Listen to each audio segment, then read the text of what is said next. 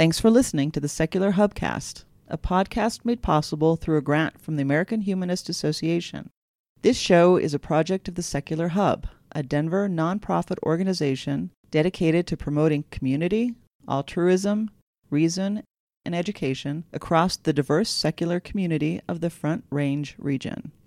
For more information and to become a member, visit secularhub.org.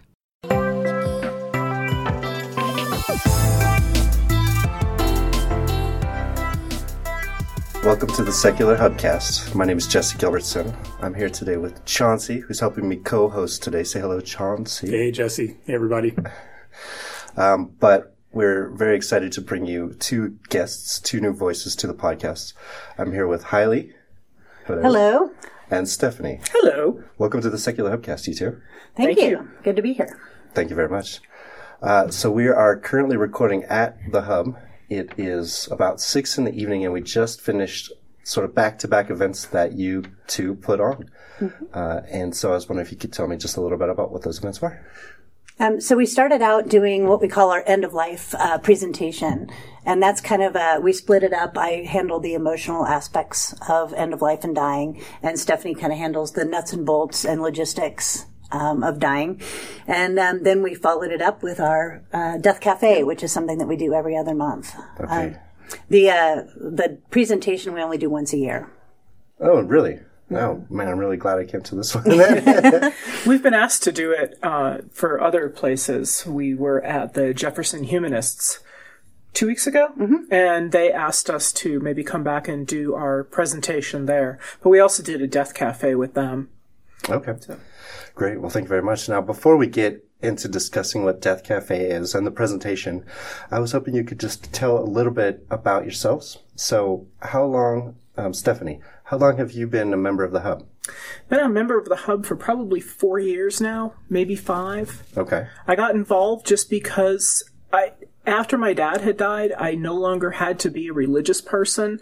I had held off coming out, you know, coming out into being an atheist or an agnostic until my parents died. It was kind of chicken of me, but it would have hurt them more, so I kept it to myself. But then once they were gone, I didn't have to hide it anymore. Fair enough. And so I found the hub through the Humanist Society and that's all she wrote. Well, I'm very glad you're here. Thank you. And I am a very firm believer that people should come out as atheists or come out in any way, in the way that's right for the individual. Mm-hmm. So, how about you, Hailey? Um, I started out uh, when I got divorced. Um, I wanted to uh, start a singles group or join a singles group, and so my um, I had figured out that one of the things that went wrong in my relationship was that he was a believer and I wasn't, and so we didn't operate from the same uh, mode of reality. so uh, we're not on the same plane of existence. Even he exists in a world where the supernatural exists, and I don't. so Part of the reality based community. Yes. So um, I, I joined Secular Singles, and then after my very first one, uh, the uh, facilitator stepped down. And so I, I and it says somebody's going to have to take over, and so I'm one of those people that always takes over. so um, I and then people kept saying, "Oh, do you guys meet at the hub? And do you know about the hub? And you should advertise on the hub's website." And I'd never heard of the hub, so that's how, kind of how I got involved, kind of through the back door with the singles group. And then it's morphed over the years uh, that we changed it into a secular adventure crew because a lot of people who weren't single wanted to go on all the fun stuff that we were doing. So. And then um, when I I'll started raise my grad, hand here. I was one of them. and then uh, when I started grad school, I kind of had to back off on it um, and uh, step down from a lot of the stuff I used to do for the hub, just because I didn't have the time for it anymore. But I still come as much as I can. Okay, great.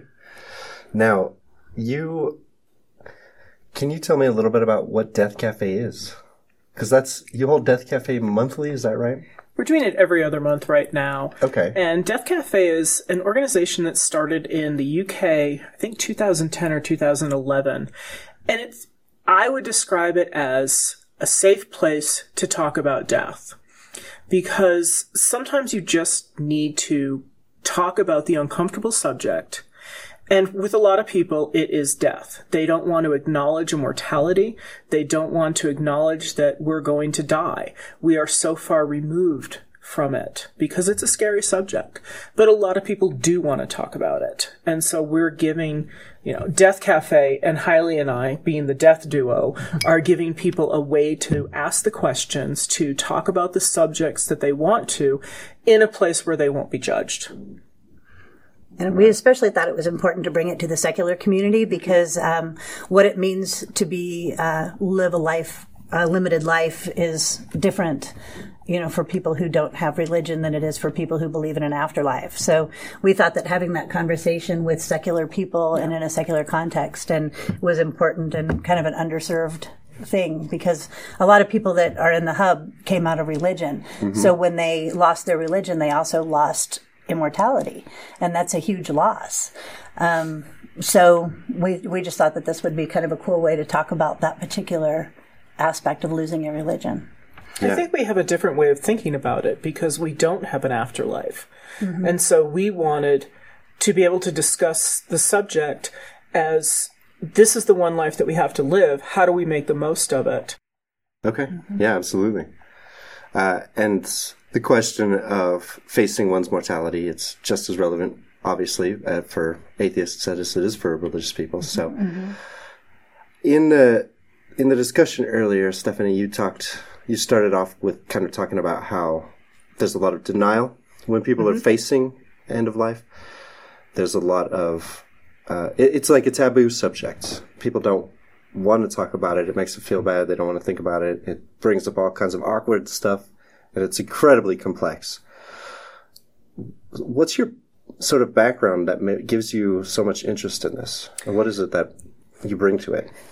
So, I grew up as the daughter of a geriatric nurse, and I think we were Hailey and I were at a hospice breakfast a couple weeks ago, and I think it was the elephant on the the horse the horse on the dining room table and the horse representing death and how nobody wanted to talk about it.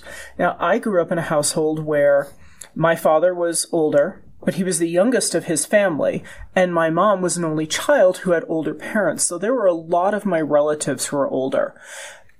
Between that and the fact that my mom was a geriatric nurse, we talked about the horse all, the time. Okay. Now, growing up in the family that we did in New England, it was you talked about it and then you shut those feelings away. but and you didn't ever talk about them again. But we had a very practical view of death when it came to death. You know, you there are some people who are very touchy feely about the subject, and so when somebody dies, they they go through a different grieving process than I did. You know, I I have to get through it because there are other people I need to take care of. Uh, I I just there's there's room for both of them. There's room for both of those viewpoints, and for me, it was very important to address the practical side.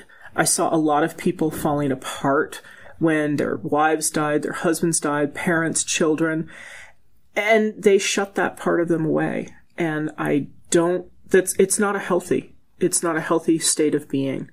So I've always had an interest in trying to bring forth a better way of dealing with it that wasn't spiritual. Okay, great. Uh, Hailey, anything you would like to add to that? The, the idea of what what is it that motivates you to be active in this? Well, you know, in, in bringing this as a as a concept for people to think about, focus on. Um, when I was 50, I finally figured out what I wanted to do, be when I grew up. and so I decided to go back to grad school. And um, I've always thought that I wanted to be a counselor or a therapist. And um, I, I started out wanting to counsel women my age who were kind of going through life transitions. Um, you know, death, divorce, um, you know, your kids growing up and moving out.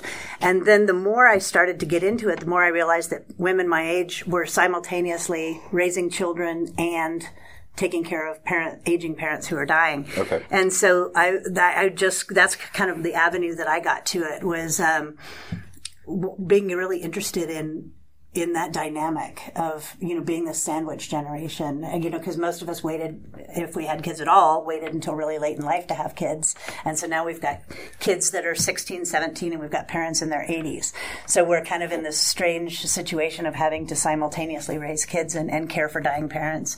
And so that's what got me interested into it. And then somebody suggested uh, that i start volunteering at hospice um, as a way to kind of be around death and dying more. And um, you know, so that's that's what kind of got me into wanting to be a grief counselor. So now, graduating next year finally, and um, with my master's in counseling, and um, I'm going to specialize in grief loss and life transitions. Okay. Now, Stephanie, you have an interesting background too, because you you describe yourself as death midwife, which mm-hmm. is a new concept for me and also a humanist celebrant, which is not a new concept for me. We actually did. I don't know if you know Jen and Tim Bailey, mm-hmm. but they they're friends of the podcast. They were right. they were back uh, like about ten episodes yep. ago. Okay. So that I'm interested to hear a, about a death midwifery. Is that the term? death midwifery, I think some of them call it. Um, so when I started being a human celebrant, I realized then that I really enjoyed doing the memorial services. I liked helping people get to that point where they could process the death. Then I read about being a death midwife. There was a course that I went through. Um, it's through a pagan church earth traditions. And it, to me, after my parents died, there seemed to be nobody that could tell me what to do. And it, it was that point where somebody dies and you have to start taking care of the bills and figuring out the household accounts and how who to contact, who does the taxes, who's the lawyer, how do you get something through probate. So for me, the death the death midwife course that I took was it was along the lines of a hospice, except you also had these other elements that you could help with. And that's why they say it's the it's the helping hands and the heart. Hospice will deal with medical, I think that's a correct term mm-hmm. for that. Um, they'll deal with medical, but we'll also help the family. And it, it might be as simple as where do you, who do you talk to? Do you have a lawyer? Here's how to find one to start writing up your will. Who is your, who is the person responsible for your durable power of attorney? What about your advance directive? Have you thought about these things? Have you thought about what you want to do for a funeral? And let me go do the dishes. and and that's it. Oh, I mean, sometimes you just need that when you're in the situation. Just please just go clean, go do the dishes and maybe vacuum. Mm-hmm. And that's what we do. Cool. Yeah, on the hospice side, it's more um, uh, you know, taking care of the medical needs um, and being the calm presence in the room. Because when um, when people start to die, it's really scary for the family because you know it doesn't. It's not pretty, and um, there's a lot of things that go on, and and people get panicked and they call an ambulance. And so, uh, hospice's job is to just to kind of be there and be the calm presence in the room and say, "This is all really normal. He's not in pain," and um, they also have social workers that fill a little bit of that role, but not near to the extent that people need. Okay. So I think that's where the, the yeah. dead uh, death midwives kind of fill in a need that the families have. Um, and we can also we can do that same part. Mm-hmm. I interestingly enough, one of the lessons that we had was how to prepare the body. So after they died, a lot of people are starting to have the home funerals. I have been taught how to wash the body, how to dress the body, knowing how much dry ice you need if you want to have the home funeral. right. okay, good. It makes it interesting at parties when I start talking about it. Yeah. so there have been a number of folks in my life who've had deaths in the close family recently, and something that I've always had maybe a little bit of anxiety about is knowing the right way to talk with those folks about it. Because I know that um, not talking with people about death in the right way can be a source of pain for them. Do you have any tips with regards to that? Is there a right way to talk about death? I think the only right way is just to dive in and um, bring it up. And um, the the thing that's uh, where it gets sticky is when people don't want to talk about it. Um, you can't really force it. If if you position it in the right way, I think that it's helpful just to say, this is going to help me. um, and make it, you know, same thing with all communication. If you use a lot of I statements and say, you know, I would really like to do you justice, you know, if it ever came to the point where I have to care for you when you can't speak for yourself. So it would really mean a lot to me if you could give me some direction on how you would like that to go.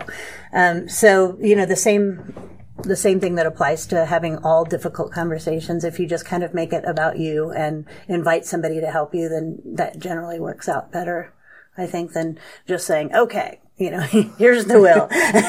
well, what do I, I get? I think that's where Death Cafe comes in also because we're trying to we're trying to help normalize the conversation to make it less scary for others. And throughout Death Cafe, you'll notice that we don't we'll broach any subject and we'll figure out a way to talk about it. And also maybe read the signs of if people are feeling comfortable or not. Mm-hmm. So a couple of Christmases ago, I sat down with my family, and it was, I think, after sitting through one of the end of life talks that you provided, and had the Five Wishes form, and found some other stuff from the state of Texas, which is where most of my family mm-hmm. lives, to talk through the process. Are there tools that you recommend people use when talking about end of life options? Yeah, there's a, a really good website that has a conversation starter kit. Mm-hmm. Uh, I've got some copies over there. I handed them out today at the uh, thing, but that I think that's a really good one because a lot of times you don't know what you don't know when you don't know it. So it it suggests things to ask and things to talk about that um, you might not have even thought about because you know when we're all you know, in our 30s and 40s, we don't really know, you know, what things we're going to be up against. And so that's part of the educational piece that Stephanie and I are so passionate about is, is saying these are the kind of things that are going to come up and this is what you're going to need. But those kits, that conversation starter kit that's online is, is amazing because it, it, it tells you like point by point what you're going to need to know and what things might come up. And that kind of, it's really nice because it gives you a, a roadmap sort of for that conversation it lays out the steps. Mm-hmm. Great. And good for you for having done that. Yeah. so. One thing I thought that was really fun is you guys call yourselves the Death Duo because you're definitely a team. Mm-hmm. And uh, the way it struck me is Hailey, you're very much the heart, and Stephanie, you're the brain. I like that. I think that's the first time I've been called the brain. well, because it's so complex and it's so weighty and emotional. Like when someone's dying, they're going through something they've never been through before. Mm-hmm. Their family's experiencing this whole shift, this whole shakeup. Sometimes it's abrupt, it's a fast death. Sometimes it's a lingering death. And so there's just so many complex components that you have to weigh. And part of those, you know, there's the emotional side of feelings of grief, feelings of fear, you know, anticipation of potential afterlife or consequences or whatever. And then there's uh, the the more technical or logistical side of how do you pay for it?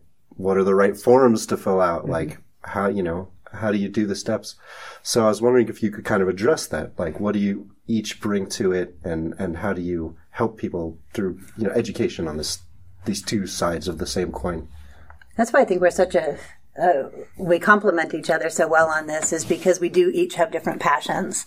So my passion is helping people um, you know, navigate that because people avoid people who are dying and people avoid people who are grieving, not because they don't care, but because they're afraid of saying the wrong thing and they're afraid of making a mess of it and they're afraid of making things worse.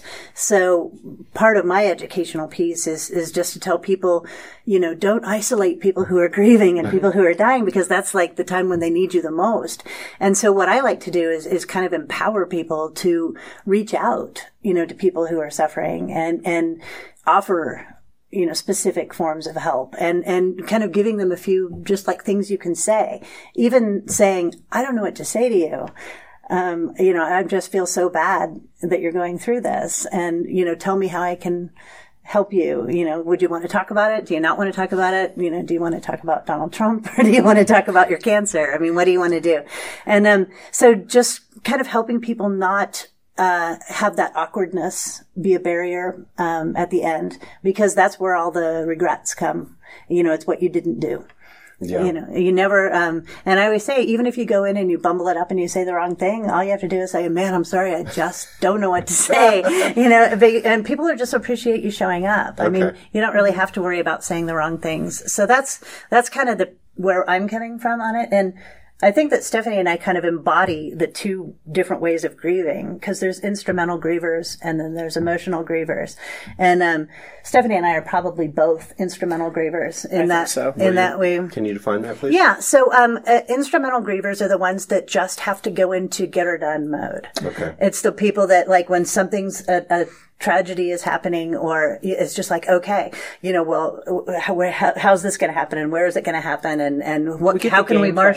Yeah. It's the- it's getting I start making lists. together. Yeah. Like when something bad happens in my life, I, I get out a pen and paper and I start making lists because that's, and a, a lot of people think that, oh, you're grieving wrong because that's not how you're supposed to grieve. But a lot of men are instrumental grievers. And so a lot of men get a lot of flack for not grieving right. You know, oh, you're supposed to be crying. You know, you're supposed to be doing this. And especially like a man and a woman who've lost the same person, like if a child dies, um, then the husband and wife don't often don't make it. And it's because they have such different ways of grieving. But there's plenty of women who are instrumental grievers and there's plenty of men who are emotional grievers. So it's just kind of more of a personal, you know, point set. Okay. So I think that when Stephanie and I do our death duo thing, um, we kind of address both sides of it too. We address like, okay, well, how do I deal with this emotionally on the emotional side?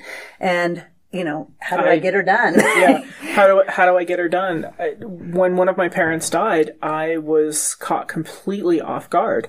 I didn't know the first thing to do, and as you know, as I said during the presentation today, there were certain things that I didn't know that I should have done, like getting the house insurance changed because my father was no longer living in the house, and I couldn't find any book. There was no book, there was no website that gave me step by step instructions. I mean, everybody, you, you, you see all the self help books and those are useful, but not at the time that you're going through this. Okay. And, you know, being an instrumental person, you know, instrumental griever, I believe you called mm-hmm. it. Yeah. So when we got to the nitty gritty of it, I was the one that stepped up and I organized things and I helped. And then I found out later that people at after the wake kept saying that I was cold ah. because I was so concentrated on getting it done. And it's it's okay to be both. Mm-hmm. And I that's one of the things that we try to impart when we talk to people is it's okay to be both types of grievers, but you do have to get it done. And I'm mm-hmm. trying to put together a list so people can look at the list and say, okay, this is what I need to do on day one, day two, day three, and just get through it. Okay. Great. One of the things that you brought up as being very important is doing things ahead of time and not mm-hmm. waiting until it's too late. So this could mean having a conversation with your loved ones, such as I'm an organ donor and everybody needs to know mm-hmm. I'm an organ donor or uh, you know, I do I want do not resuscitate. Like I do not want that. Or you know, that that's all part of getting that ball rolling. So can you give any advice on like why it's so important to do that early? You need to do it early because if you don't, then it will be too late. And I know that sounds very strange, trite. Um, but if you have specific wishes, like I know that I don't want to live on a vent, I don't want to have a feeding tube, I don't want to have that done for me. That's not an existence for me. If I get into a car accident and I'm in the hospital, I need people to know that if there is absolutely no hope, do not hook me up. And if you don't have this information set aside ahead of time, then they might go through all of the measures to save your life. And you will end up in a nursing home, on a feeding tube, and a vent. When my mother had her strokes, it got to the point where they told us there's no brain activity, none of this other stuff is working. What do you want to do? Mom being a geriatric nurse, I mean, I knew that she would end up in my dreams yelling at me if I let her do that. If I if I resigned, if I made her live in a nursing home. So I just you need to do it before you don't have the capacity to do it yourself. Okay. And you need to talk to people to let them know what you want. What are your wishes? do you want limited do, do you want limited measures do you want comfort measures only or do you want me to go all out and do everything i can to save you Well, one thing I appreciated about the presentation you did earlier was how you did sort of lay it out. These are the six forms you need. You need a mm-hmm. will. You need a living will. You need My HIPAA. Form. Yeah, your HIPAA form. You need your mm-hmm. power of attorney forms. That's really interesting because, like you said, there isn't a book. There isn't mm-hmm. a card you get issued and just do the steps. So I think that's really great that you've compiled this stuff and that you present it in this way. Now, the presentation you did was kind of like you guys up front with a slideshow. Death Cafe is a little different. It's more intimate. It's we all sit in a circle, and it's instead of you guys speaking sort of from a position of authority to the audience, we're all equals and we're all sharing, uh, and it's very different dynamic. Um, it's like I said, it's more intimate, and you feel you could just any any straight thought that comes through your head. It's part of the con- if it's part of the conversation, mm-hmm. you you pipe up. Mm-hmm. but that's what death cafe is about. Yeah. you know it's it's a place where you get to talk about it. We're not we're not really imparting any knowledge to you in that point. It's you if you have feelings or you have an idea throw it out. Mm-hmm. Because you might find out that you're not the only one. There are other people who have that same feeling and they think that they're strange. Okay. now we bring it out in death cafe and it's oh i'm not strange. This is something normal. Great Yeah, and you guys have been hosting this for approximately a year. Is that about a year now Yeah. Okay. Yeah, that's how our, our end of life presentation stemmed out of Death Cafe is because we wanted to keep Death Cafe a discussion group. Okay. And um, we kept getting a lot of questions about logistics and well, what do you say to people who are dying and, uh, you know, what kind of forms do you need? And so we thought, you know, so that we can keep Death Cafe kind of in the spirit in which it's intended as a informal just discussion group and not Stephanie and I, you know, imparting, kn- you know, knowledge Like on, on people. on yeah. pedestal. So we, we offered to put together a presentation as, so that we could kind of take that out of the Death Cafe and um, keep the Death Cafe kind of more, you know, it's funny the the way the the things it takes, the directions it takes sometimes. I mean, one time we ended up speaking almost exclusively about sex, and I don't know how that happened. And it just depends on who's there and and what what kind of stuff comes up. But yeah, it, it's and and I love those tangents, and I love hearing you know what people say. And when it gets too bogged down into well the nuts and bolts and logistics, then it's not as fun. Okay. And so that's why we took the, you know, we always say, well, we present on that. And if you'd like to talk about those issues, you know, we can come I back think and we do had it. gotten more questions about that. Mm-hmm. We the, the questions that we got in Death Cafe started to be more of the logistics and more what we need to do, and that kind of we, it was one of those. Oh, maybe we should do another presentation. It's a mm-hmm. different kind of need here. It's a different Yeah. need. Mm-hmm. well, I was wondering if you could speak a little bit about what do you think people take away from having, because I've attended a couple. I think it's two that I've attended, including this one. I mean, have you seen it affect people?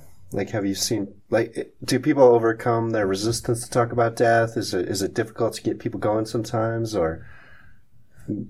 I want to say yes because we've had we've had people come back and you know at first they were very shy and reserved and sat back and listened but then the more that they got involved. I mean they they talk more mm-hmm. they're more free they, they're more free with their words they're more free with their feelings. Yeah, I can think of a couple people in general Right. that come to almost all of them and they didn't say much at the beginning and now they're much more comfortable. Yeah. Um, and also people have come back and, and given us some really good feedback. Um, um, one of the people that comes pretty regularly, she wasn't here today. Um, she had, uh, had a neighbor who was dying of cancer and she said that when she sees her, she'll like sit in the car and wait till she goes inside. So, cause she was afraid of what to say to her. Wow. And Just- she said that after coming to our death cafes, then she, it, she it just kind of empowered her to, you know, say, how are you today? And, you know, tell me about how you're, how you're doing and how's the treatment going. And she said it was just, and they had ended up having a lovely connection, um, that they wouldn't have had. Wow, that's really Yeah. So it's really cool. nice to hear things like that. You know, that, that's, it makes I think it's always surprising. It to me, it's surprising because we'll get people giving us feedback, and I think the first couple times we did this, it was I didn't expect people to laugh like they did. Oh, we laugh a lot. Yeah, we Death laugh a lot, and I, it, people think of death and they think it has to be very sad. Somber. and it's very somber, very Mm, sad, and you have to be serious. And we get to Death Cafe, and we It's we've really had a couple times where we just laugh the whole time. Right. And I always tell people, people say, "Oh, well, I just lost my sister two two months ago. You know, should I come to Death Cafe?" And I'm like, yeah, "It's probably not the place for, ac- you know, if you're actively not grief. grieving." Yeah, I said it, it's not grief work. It's not a grief group. I said this is like where we just you know like riff on. You know, different ways of thinking about mortality and death, and, Right, and having, having conversations to normalize it as something mm-hmm. that you people can just talk about at any old time. Exactly. But I said, you know, you, you could get, um, you know, it could upset you if you were actively grieving to hear people kind of be funny and irreverent about death and, and grief. And so I always tell people, in fact, one of the guys that was here tonight, um, he lost his brother a year and a half ago. And he had called me um, pretty much right after it happened and said, hey, I noticed that you're having this death cafe. What is it? Um, it you know, I'm really having a hard time dealing with my brother's death. And I said, then don't come. And I said, this isn't the, that, I said, if you, I said, I'm studying to be a grief counselor. I'm not one yet, but if you need to talk, then you can call me. And I said, but I wouldn't come. Death Cafe is not that. yeah. So, Cool. Well, it's not it's not supposed to be a counseling session Yeah. Or a grief group. a yeah. grief group and that's and that's what they say if you go to their website is death cafe it's not a grief group it's not counseling it's just a place to talk about it mm-hmm. And so we really try to keep it to that, you know, and, Good. and when it gets off on tangents, we try to redirect, but sometimes that's After a difficult. little while. Yeah. You go down the Yeah. tangents for a little while. Yeah, you you, you want to hear what people have to say, and sometimes you know people have a roundabout way of getting to a really cool point. So um, you know we, we like try to let it play out a little bit so that you get to the point of what they're saying, and then we'd have to try to redirect them Yeah. back to the the spirit of Death Cafe.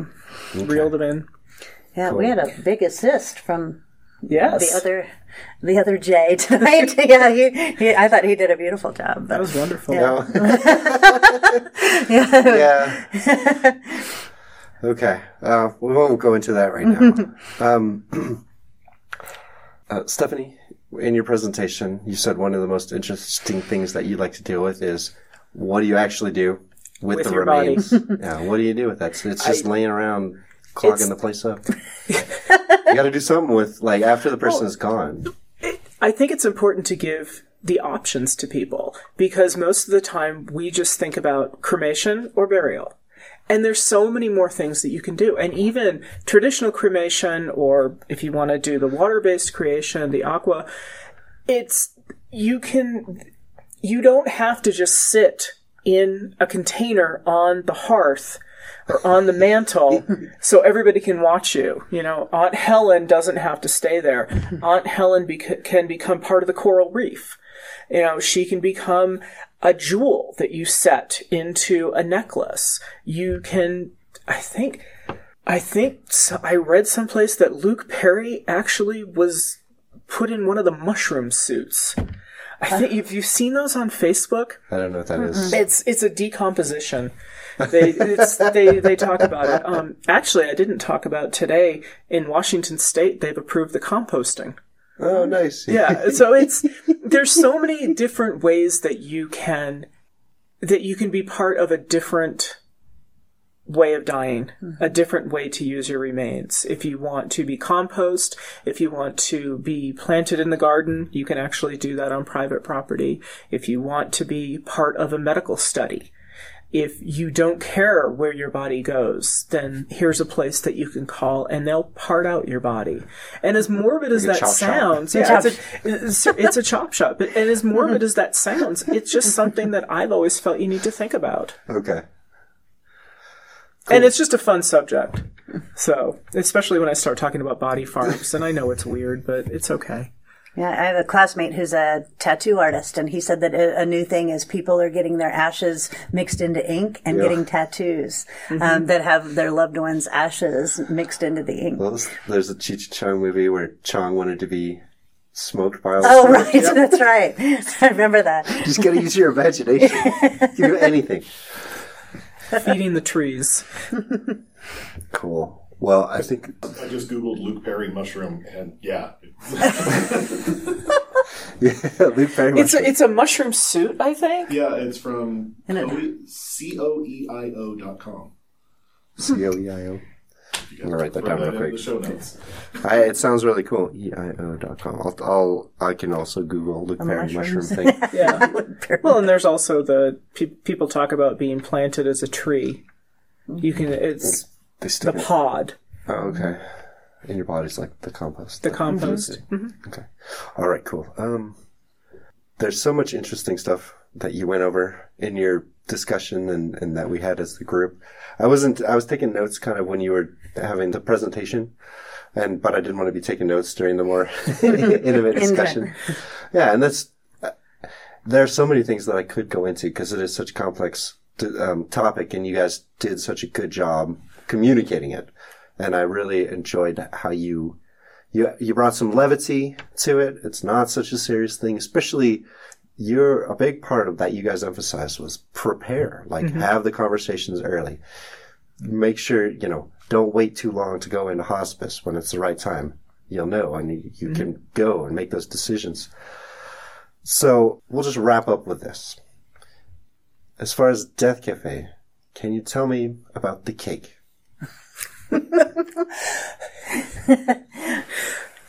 If, well, if you go on the website, it's it's a national thing. Um, so if you go on the website, yeah, international. It started in England. So if you go on the website, it says uh, this is where people gather together, drink tea, and eat cake. And so uh, Stephanie, when she she was the one that found it and brought it up to me, and she said, "Hey, I thought of this death duo thing we could do together." And um, and she said, "But we have to have cake." And I'm like, "I'm in." I'm in. so we used to have this baker uh, that Stephanie found, and she was um, she had been diagnosed with a, a what she thought was a terminal illness when she was pretty young, and she was a cake decorator, a really young gal in her twenties, and she was all over Death Cafe and Now. I had gone to a couple grocery stores before this, and it was. I walked in and I said, "Okay, I'm doing. I, I need a cake for Death Cafe," yeah, and you get some weird looks. you get some really weird looks. But I happened to walk into this one bakery that this woman was at, and I said, you know, we're doing this weird thing. It's called Death Cafe, and we have to eat cake. And her eyes lit up, and she went, "Really? You found the right one. I need to know more." And then. We just started talking about it, and she came up with some of the most creative cakes Yeah, that we've she had. had some beautiful cakes. Yeah, she Beautiful. moved, so we don't have her uh, anymore. Yeah. But yeah, her But decorating she- was good, but the cake baking, not so much. So, won't go into that. so now at least we have tasty cakes, even if they're not as pretty. but yeah, you have to have cake. Yeah. That was one or of the even if you don't have to, we decided that we had. Well, yeah. I think any any conversation is going to be better if there's cake. Well, yes. Absolutely. And then it was, I think, the first time we did this, it was like, do we serve the cake ahead of time? do we have it at the end? It was like, no, serve it ahead. Yeah, we we were all like- want cake. That's all.